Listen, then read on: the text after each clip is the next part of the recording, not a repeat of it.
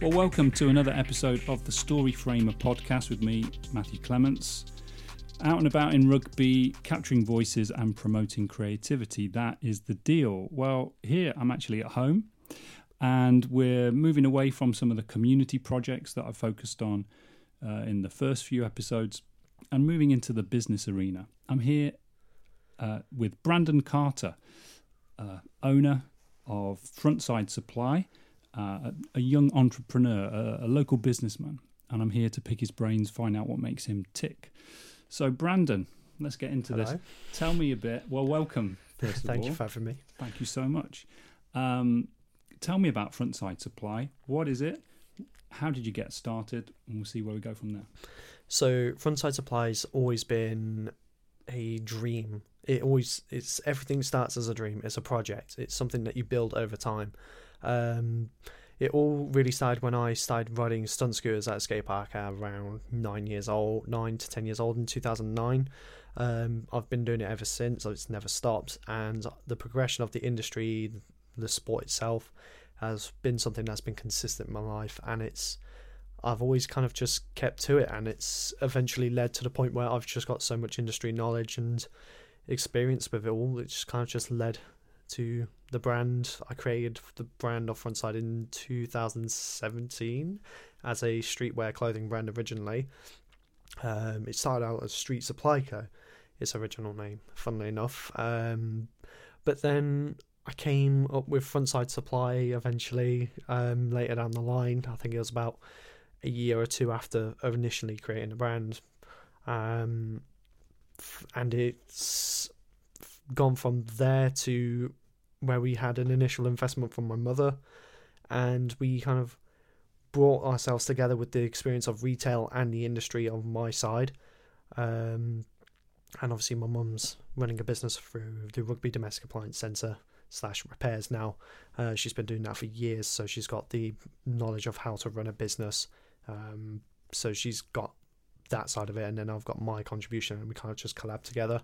And um, kind of just made a business out of it, and it's been good ever since. To be fair, I want to dig into a few more details about that, particularly the family family aspect of it.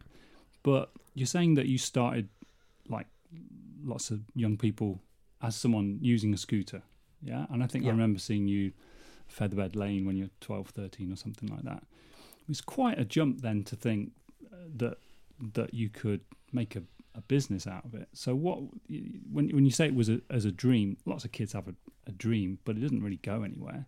How what were some of the kind of steps that you had to take? Because you're you're an actual bricks and mortar shop. You have have a shop in is it on the corner of York Street and yeah, one York Street. That's that's not a dream. That's that you know. Talk me through how you get set up in in in business in that way.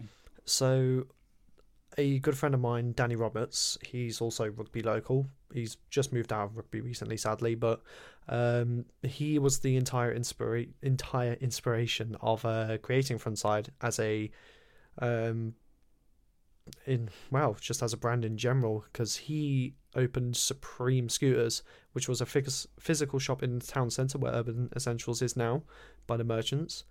Um, they ran for a few years, but I just remember going there and it just completely blew, blew my mind that something like that could ever exist.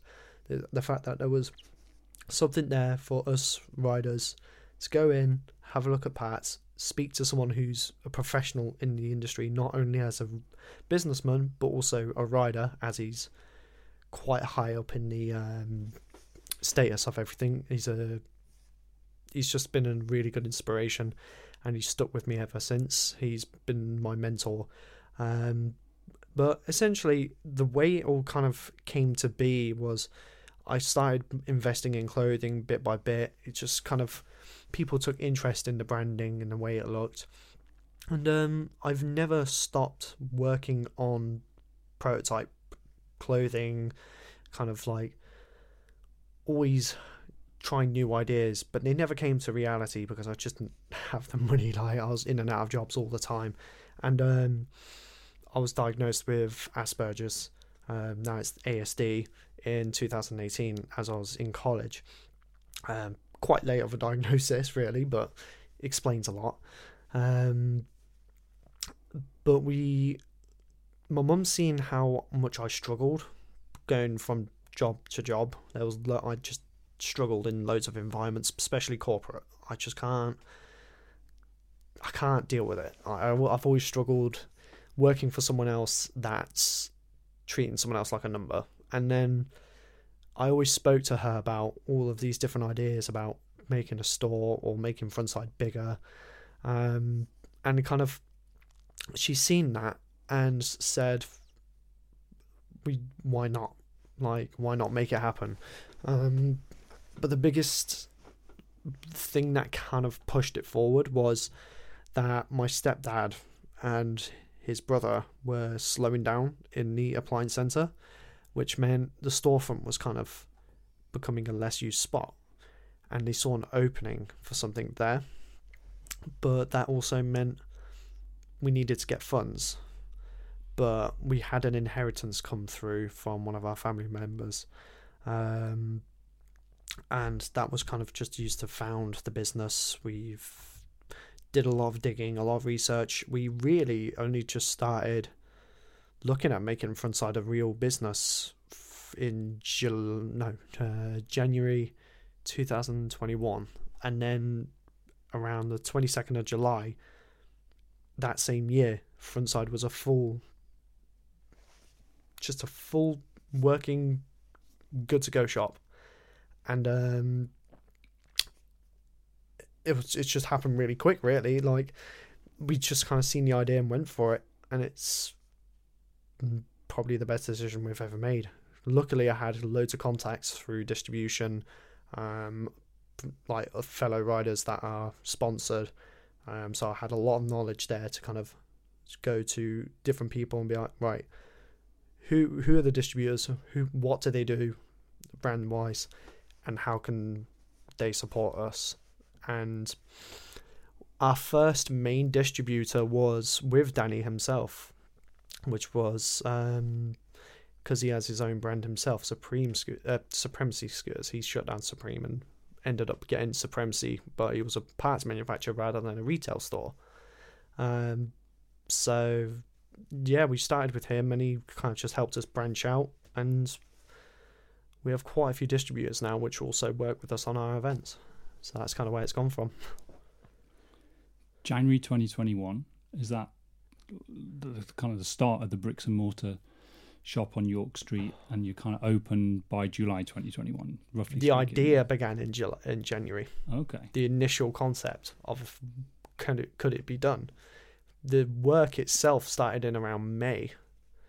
So you, in about two, three to no, it might have been Aprilish. So from yeah, I think it was around April. Um, we started um, actually purchasing um, stock. Well, actually, no, that came in about a month or two in. Um, but we started getting the partition wall, um, split the storefront up into two halves. So we had a storeroom and the f- uh, shop front, which was already quite big alone. Um, and yeah, so three months from an idea to an actual physical shop was it was insane how quick it happened. Like it just felt like it didn't feel real, and it still doesn't. What I'm driving at is, is that that's in the context of of COVID and, Yeah. and, and lockdowns and stuff. And, and we we met at the the shop a few a few weeks back, and I was asking you about what percentage of your business was online sales compared with uh, hmm kind of physical walking into the shop and buying something from you. And I was a bit surprised. So I'm, I kind of double checked this uh, that the online percentage was was quite low. Is that is that right? It's it's hundred percent physical only. We do not sell online. Well, like zero percent online is low, Brandon. I've got to say. oh, yeah. But I just I, I can't get I can't wrap my head around that in the context of the struggle on the, of bricks and mortar shops, the high street. It's very ha- tucked people, away pe- as well. People, I know, and I was going to say like, and it's York Street. It's not it, it- the footfall wise. How do you explain that? that how how people are uh, sort of finding their way to you? I mean, uh, part of the context is, I guess, in a way, you kind of look a bit more across the region. I know that Coventry lost its skate hut at some point, did it? quite a few years ago, Yeah. and they've recently just um, had their most experienced and long-lasting store, Ride Shop, um, up in oh, what's the name of the area? By the Ricoh. I Okay. can't remember the name of the area. Uh, Holbrooks, and they're just outside Old, uh, on the edge of Holbrooks and the city centre. Um, they just closed down recently, which I went and said goodbye to them for. Um, lovely people, but yeah, um, it's it's a it's a weird one because luckily my presence in the industry and kind of like the scene as a community aspect was already quite large because I tried to put myself in every area I could be. Um, I knew most of the riders, most of the people who did the jams, which are like events, um, and it kind of just as soon as the word got out that I was doing a store, everyone just kind of, especially in rugby, like I've, you ask a kid if they know about me, or like someone that rides a scooter in rugby, they'll probably know me, or have met me and just we've, it's, it's very community based. Like they always band, seem to band around me here, and um, a lot of them do go online, but that's where I can differ because even though I'm physical only, I can give a much more personalized service. And that's kind of what we focused on. We made it more like it was a really friendly environment where you could just check what you needed and you don't have to worry about the hassle of online returns and stuff. It's just, it works. It Yeah. does work. Well, it, it clearly does. Uh, Are you doing a mixture of kind of like uh, repairs or customization? What, what, what, what's, what's, what's, what's the deal? It's skateboards as well as scooters as well, isn't it? Yeah, I mean, the skateboarding side's pretty dead for us, so we're it? slowly phasing it out, um, which is a shame because I wanted that area to succeed, but the the local scene just didn't want to bother to purchase from us. So skateboarding is kind of just getting thrown away from us at some point. Um, but we cover from com- sales of complete to parts, um, like ready built scooters, should I say. Um, we even do like uh, grind rails, mini ramps, shoes, apparel, um, and then the repair side. We've got a full workshop, like workbench, um, which I do all the repairs. I'm the only one out of me and my mum that knows how to work on scooters, really.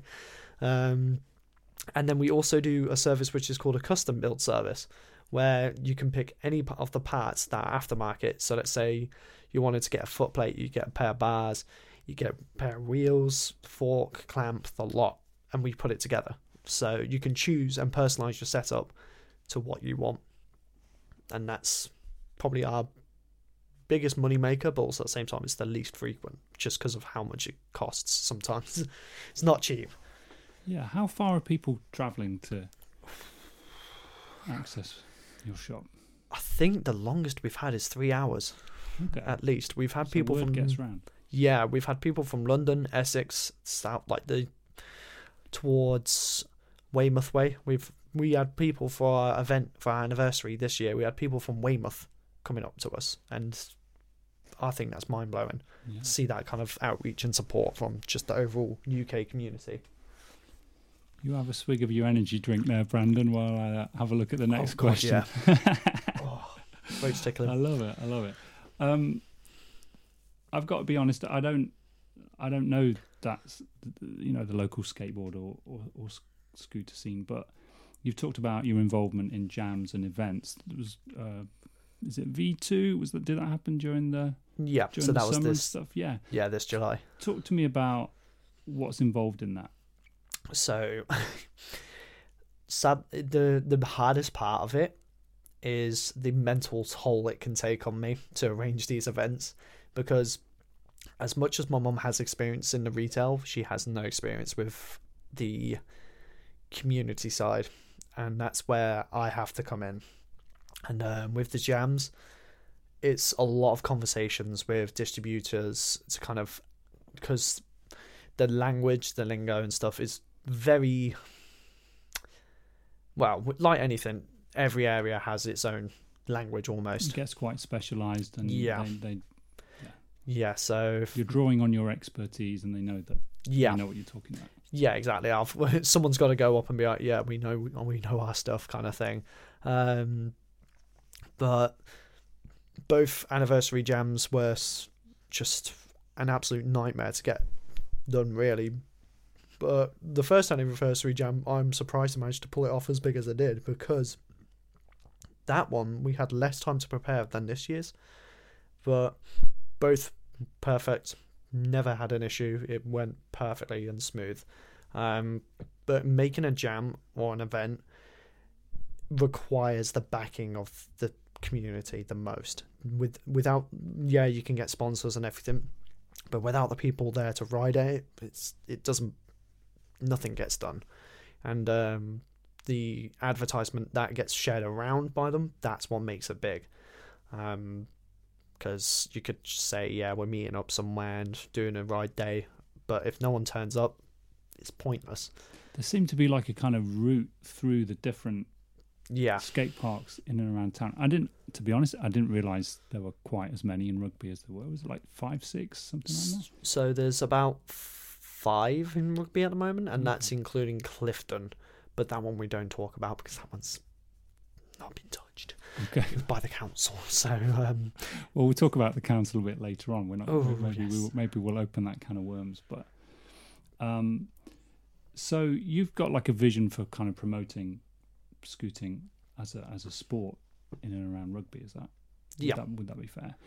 When I met you a few weeks back, it was in the context of me documenting uh, uh, sort of well a meeting with a couple of local councillors, John Slinger and Ish Mistry, and they were chatting to you about a much bigger vision than just having a shop and organising, uh, you know, an event every year. Can you talk a bit more about what what that bigger vision might be for rugby? So this one does make me sweat a bit just thinking about it. Um, it's uh, the idea of kind of getting a training facility that's specific to the sports, skateboard, skiing, BMX, inline, rollerblading, all of that. Um, and so you've got places like Adrenaline Alley, Creation Skate Park. Um, both are 40 minutes away, but they're like two different ends. So, So there's one in Birmingham, Yep, and that the other one's one in Corby, is it? Yeah, one? that one's Adrenaline Alley, but that one's Europe's biggest indoor, um, which is quite a thing to kind of what's the word? It's, it's good to have inspiration from it, but it's very hard to achieve that kind of level. That that kind of indoor skate park was built over the past ten or so years. Um, but we want to bring something like that to rugby because it's perfectly in the Midlands, middle of the country. You don't have to go like to Birmingham, you don't have to go to Corby, you don't have to go to Manchester. Like slap bang in the middle of England, it'd be perfect. The town needs something to be kind of more iconic than just the sport of rugby, because things are moving, times are moving, culture's moving. Um, it needs to be more aware of the underground scene, like these sports, the urban sports. It needs to be more catered to that because it's not just a thing that you do as a hobby. It's also a lifestyle for a lot of people. It's um, it keeps people happy. It keeps them off the streets. Like you just don't like. If ride scooters, don't do crime. Come on, it's a simple, Yeah. simple thought, really, ain't it? Sometimes I I don't know. Do you ever wish that the sport of rugby had been invented somewhere else, just so that internet searches for our sport for for, for something else in our town was a lot easier to do, and just didn't bring up a ton of sport like hits that were to do with rugby. I just I just wish that it had been invented in Basingstoke and people played the sport of Basingstoke, and just rugby just got to be easier to kind. Of, you type in scooting and rugby, you'll end up with some kind of hybrid thing that comes up. Anyway, that's just me kind of riffing on it. But this this idea of some you know something other than a sport that either was or wasn't established here, and ha- actually that's kind of a bit of a drag on creativity because it's quite an easy sort of thing to just badge it around a sport and, and every centenary or other you know celebratory event around it and stuff. And what you're saying is, well, you know, a, a different generation has grown up getting its kicks from something entirely different, and that needs to be recognised in some way. As a business model, though, does the, do, do those places make make sense, or do they have to be done in collaboration with like a council, like local authority funding, or something? I mean, they're big infrastructure projects, aren't they? Yeah. So something like an indoor, you, a lot of people seem to do it through charity. That's how Adrenaline Alley was formed. Um, they're charity-based skate park, um, and that's kind of ha- what's kept them going. But for us, I think it's money. Money is all of the main. That's the biggest issue because it's not cheap to get a whole indoor skate park built in the first place. Like you've got the first uh, the funds of the building itself, whether you want to own it outright, rent it, which pretty much is the only option in rugby. Um, unless you got millions, because all of the units that you'd need the size of a skate park for is pretty large. Um, like you're talking full warehouse almost, and there's not many small time companies that can afford that. Um, and then you've got the bills on top. You've got the staff costing as well, which is including first aid training.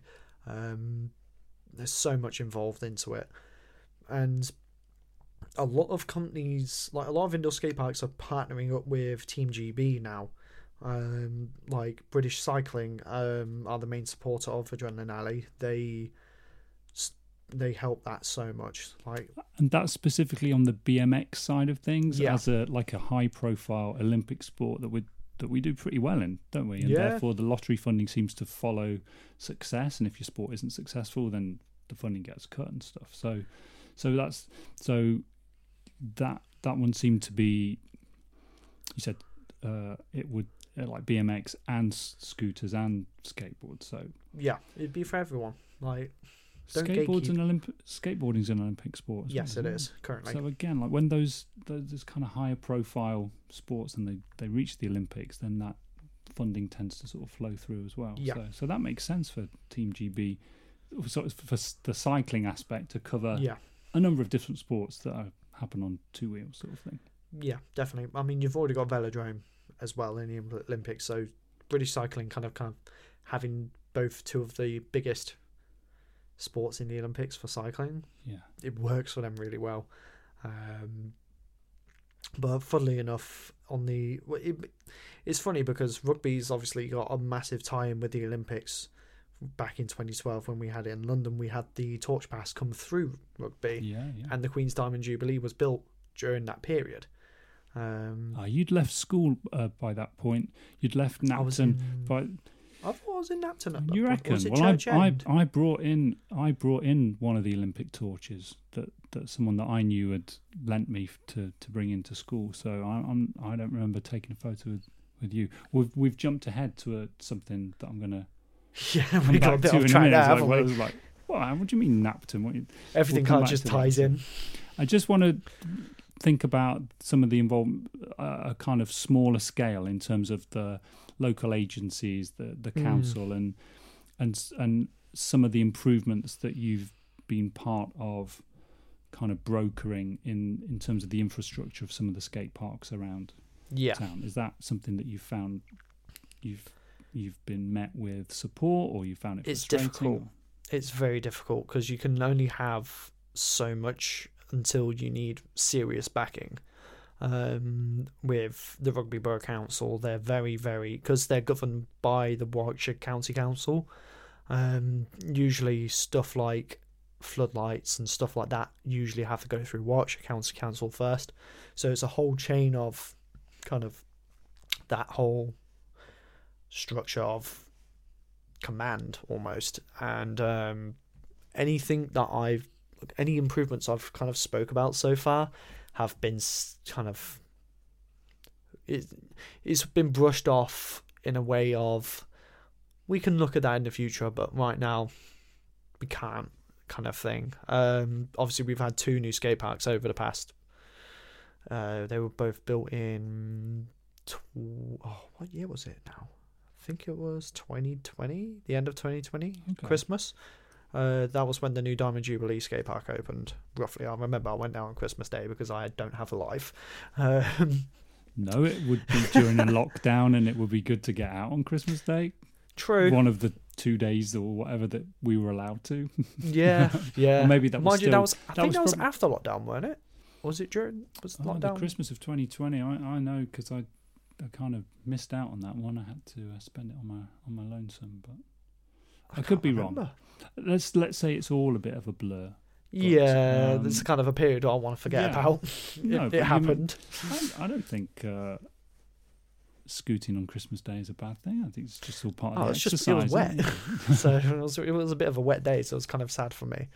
Um, but no, um, so there's been some investment in skate Some. parks, and you feel like you, yeah, only on the new ones. The current ones haven't really been looked at. They've been kind of forgotten and brushed off. Like my local featherbed was the most recent.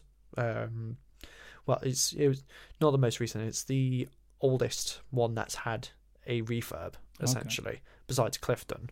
Um, and there's so many quality of life additions that we could have had over these years that have just never been looked at. Um, like the hut that's there, the metal hut, it's rotting away, like it's rusted. It's constantly got people smoking like cannabis and stuff in there. It's a high drug use area. If we even found someone, I think it was like a 40 year old man drinking with underage people in that hut recently, and one of the dads was absolutely fuming. yeah, yeah. Um, like the I bet when the council originally planned it, I remember when we lived in Manchester, they would they would call them uh, kind of conversation pods. Someone yeah, someone would have had like a grand vision for it, but you, you're you're kind of on the ground and you monitor these these things, and then you're able to sort of feedback maybe to local councillors and say, Yeah. "No, that's not what it's being used for." And you Yep, know, I've could really mentioned do- this to yeah. them, and they've said it's used to shelter people when it's raining, but it doesn't. It doesn't work anymore. It's ruined. It's. It, I've sat in there myself. It rains into it, so it's kind of pointless at this point. Yeah. So. It, you have to keep plugging away. I guess that's what grassroots activism. Yeah. You're like kind of you see it, you spot it, you just it kind of like It'd be nice for them to actually Relentless. engage physically, not just through an email. yeah. Like they don't seem to come out and check properly. We had someone recently come and have a look, but they just reported a trolley, and that was it. Which yeah. I've tried to sort out myself, like by taking it back to Aldi. Um, but You try and ride it back. No, no, no, no, no, no. I'm no. just, I'm just, I'm being an old guy trying to make some gag about uh, wheeled vehicles there. at that point. I, I don't want to break a bone. now we've, um, I've kind of alluded to it a couple of times.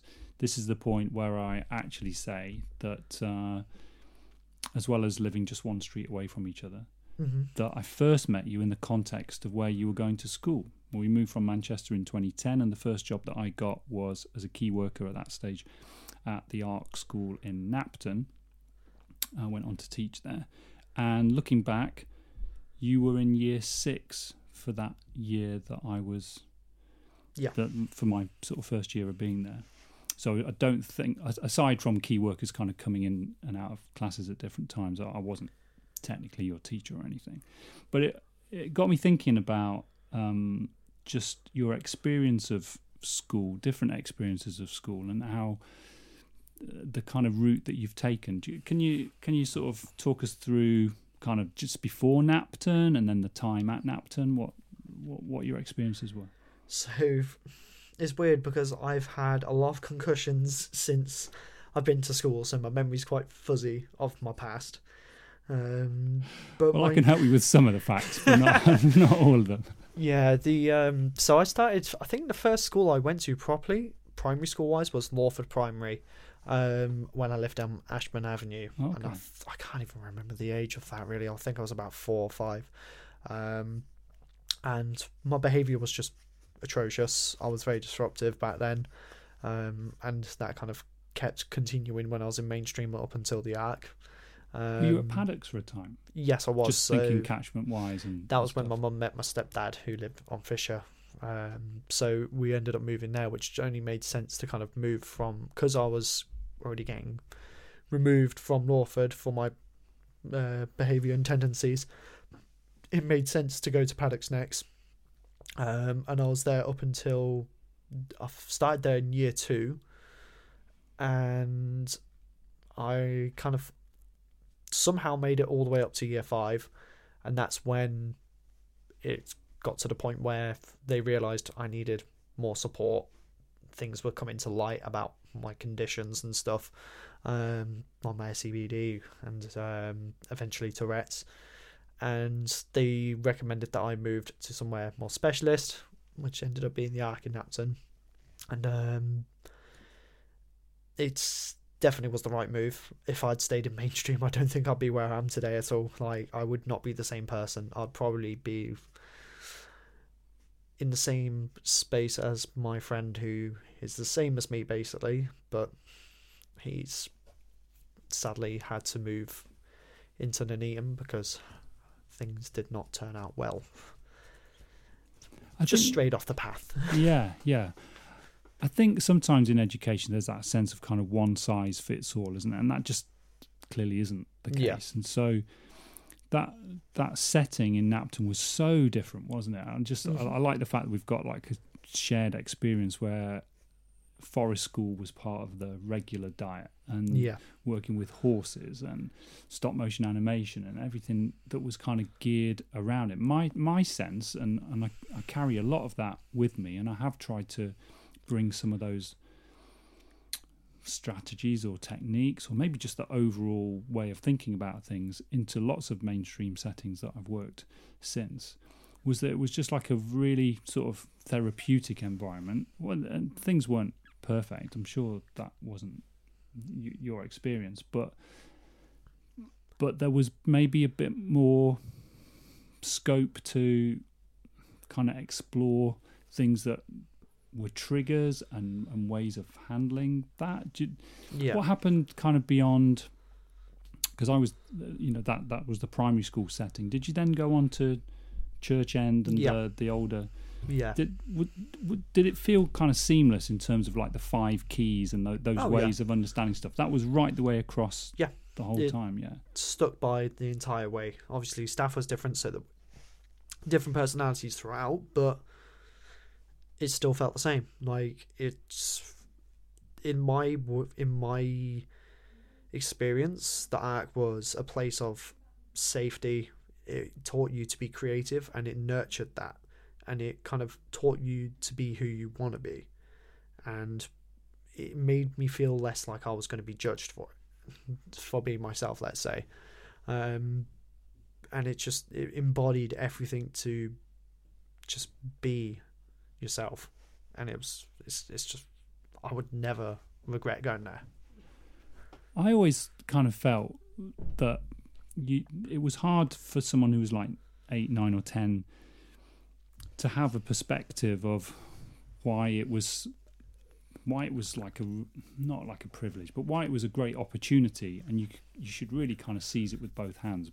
I guess it, I, I can't quite see it, of course, from an eight-year-old's point of view, and maybe that structure and having a diary and you sort of monitor, you know, sort of reflecting on how you're feeling every 15 minutes or something. Maybe maybe that was kind of too much, but I always wanted to have like the chance to meet someone who'd come out the other end of it, so that they could speak about their experiences to the eight, nine, ten year olds and say, this this thing works. You know, if you just stick with it, it's going to get you to a point where I kind of feel like in this interview, you've, you've you you are you are that person now. You're like 24, yeah. Yeah.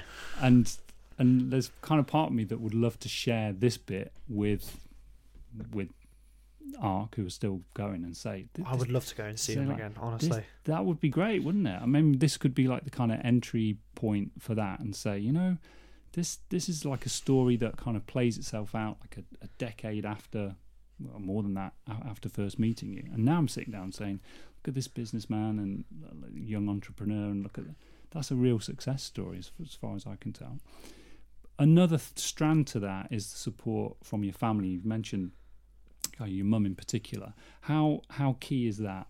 I mean, I've got a sense what your an- answer is, but Everything. I mean, f- for all aspects of it, for for supporting you throughout school and kind of beyond and stuff. Yeah, talk to me a bit about the family dynamic there. It's the most important part of it all. Without my mum's support for, for everything she's done, it I wouldn't be there. She's uh, stuck by every little step of the way.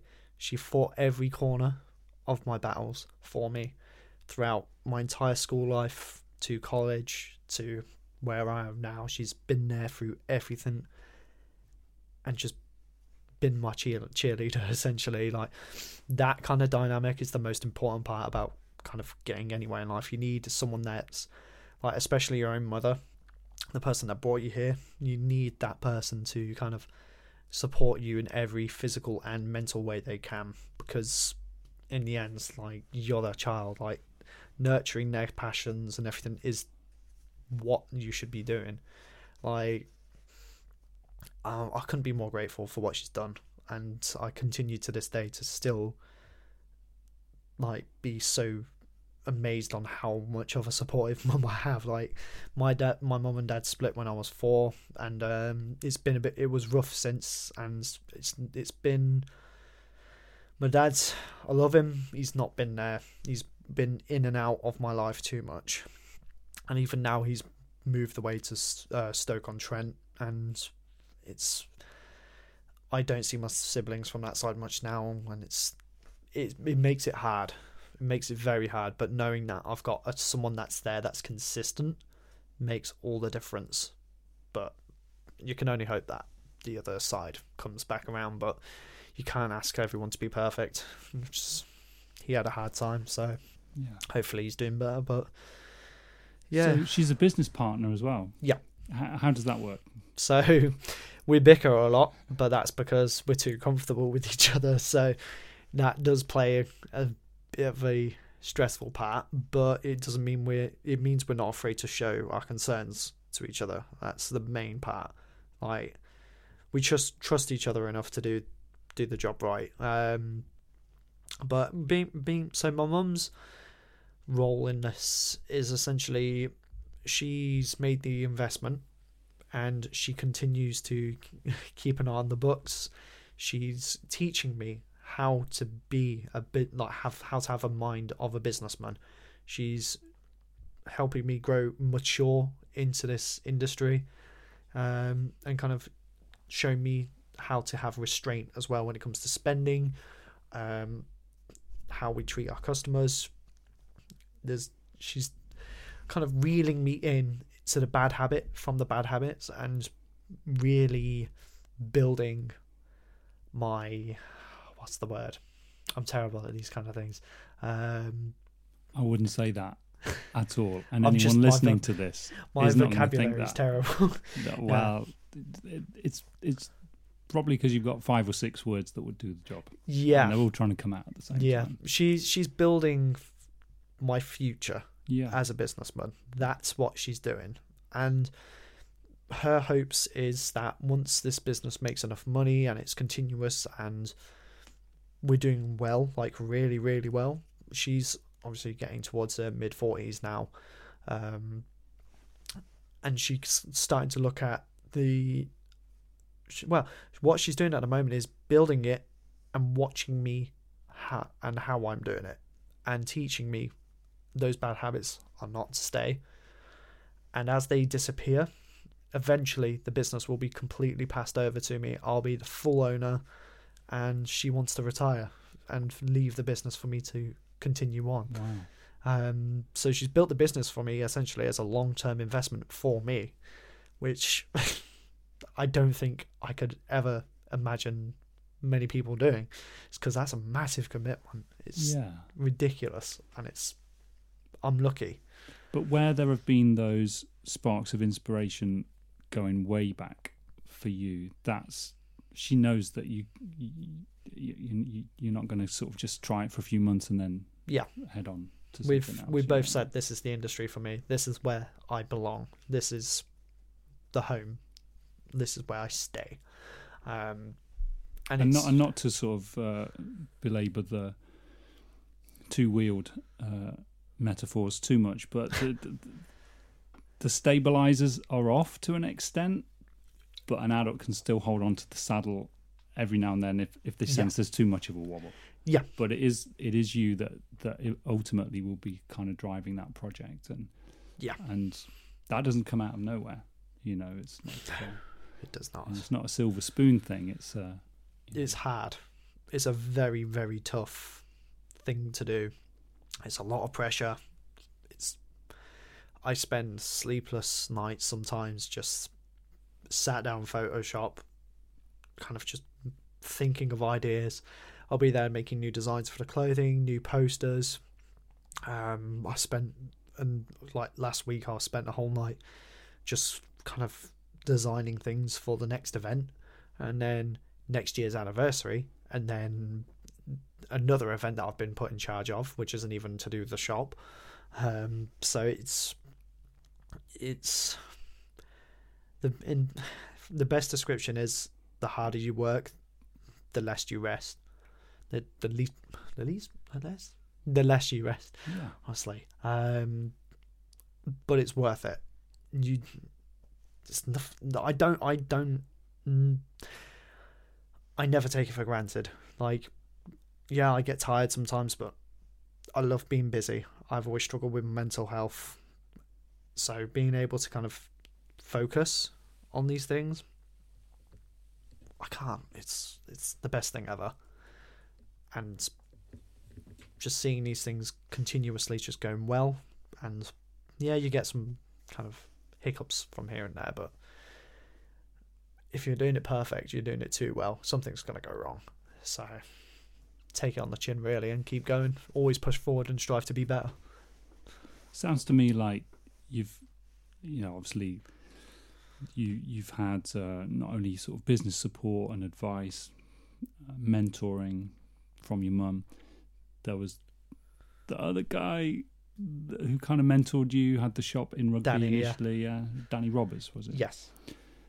So they're all kind of ingredients that then when you sort of catalyze those with your kind of unique energy and drive for that, the fact that you've put in the hours to learn the skills as someone that you know is uh, involved in the in the sport itself and doesn't just kind of leave it at that, but then kind of takes it. That already feels like a very kind of successful period of time. But I've got a sense that you're I don't know. Let's have a look at the next sort of two, three year horizon. What? How would you define success going forward? See, I don't even look at it in a monetary value. Success doesn't, to me, obviously being able to make money is always a good key section of success. But when the community's happy and the sport's flourishing because of what we do, that's success to me. Like, it's all about the community and being able to provide for those who don't have much opportunities. That's where it is at. Being able to give other people something that they never thought they could get. That's what I want because I know I was also in that position once. So that's the way I look at it. Um, my aim for the next three years really is just to keep expanding more events and potentially make a full blown competition. Sorry, my throat is absolutely tickling me. That's right. Grab your grab your relentless. We can edit that bit out. Um, no, or just leave I- it in because it makes it feel like a more authentic yeah, conversation. Yeah, it's more it's more human. nah, um, I I aim to go expand the shop because we've got another. Well, we've got a petition wall we can take down and expand even more. My aim is also to start manufacturing our own parts like grip tape, some wheels and stuff like that, signature stuff for the shop to kind of put us on and be more unique. Um, we've also take well, my, my kind of dream for the team is already growing as it is because we've just taken on three new riders recently as sponsored riders, and they're in their own rights, like innovators in what they do. They know their styles and they push it to the hardest they can, and their personalities just show it. They're amazing people, and I am so fortunate to have such a good team. oh my god.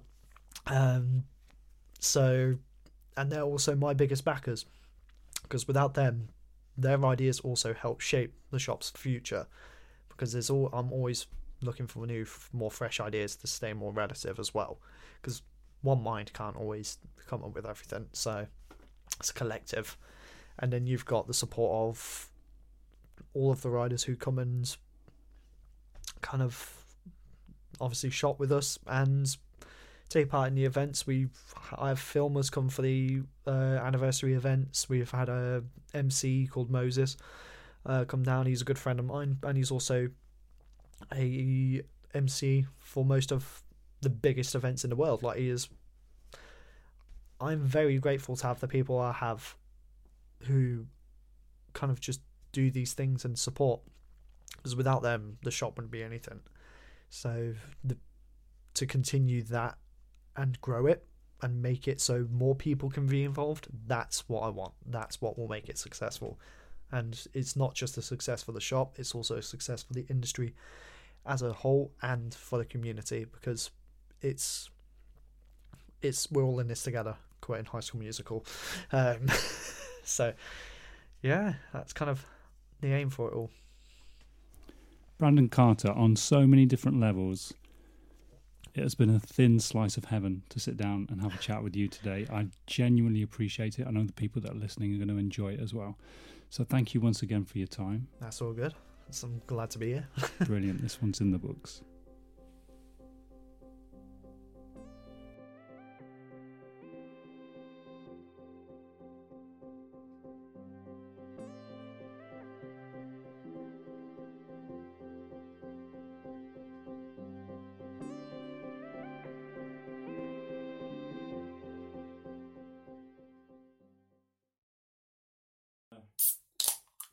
Wanted to capture that. Well, I've got, Oh. I've got it over on that side. Yeah. the fizz.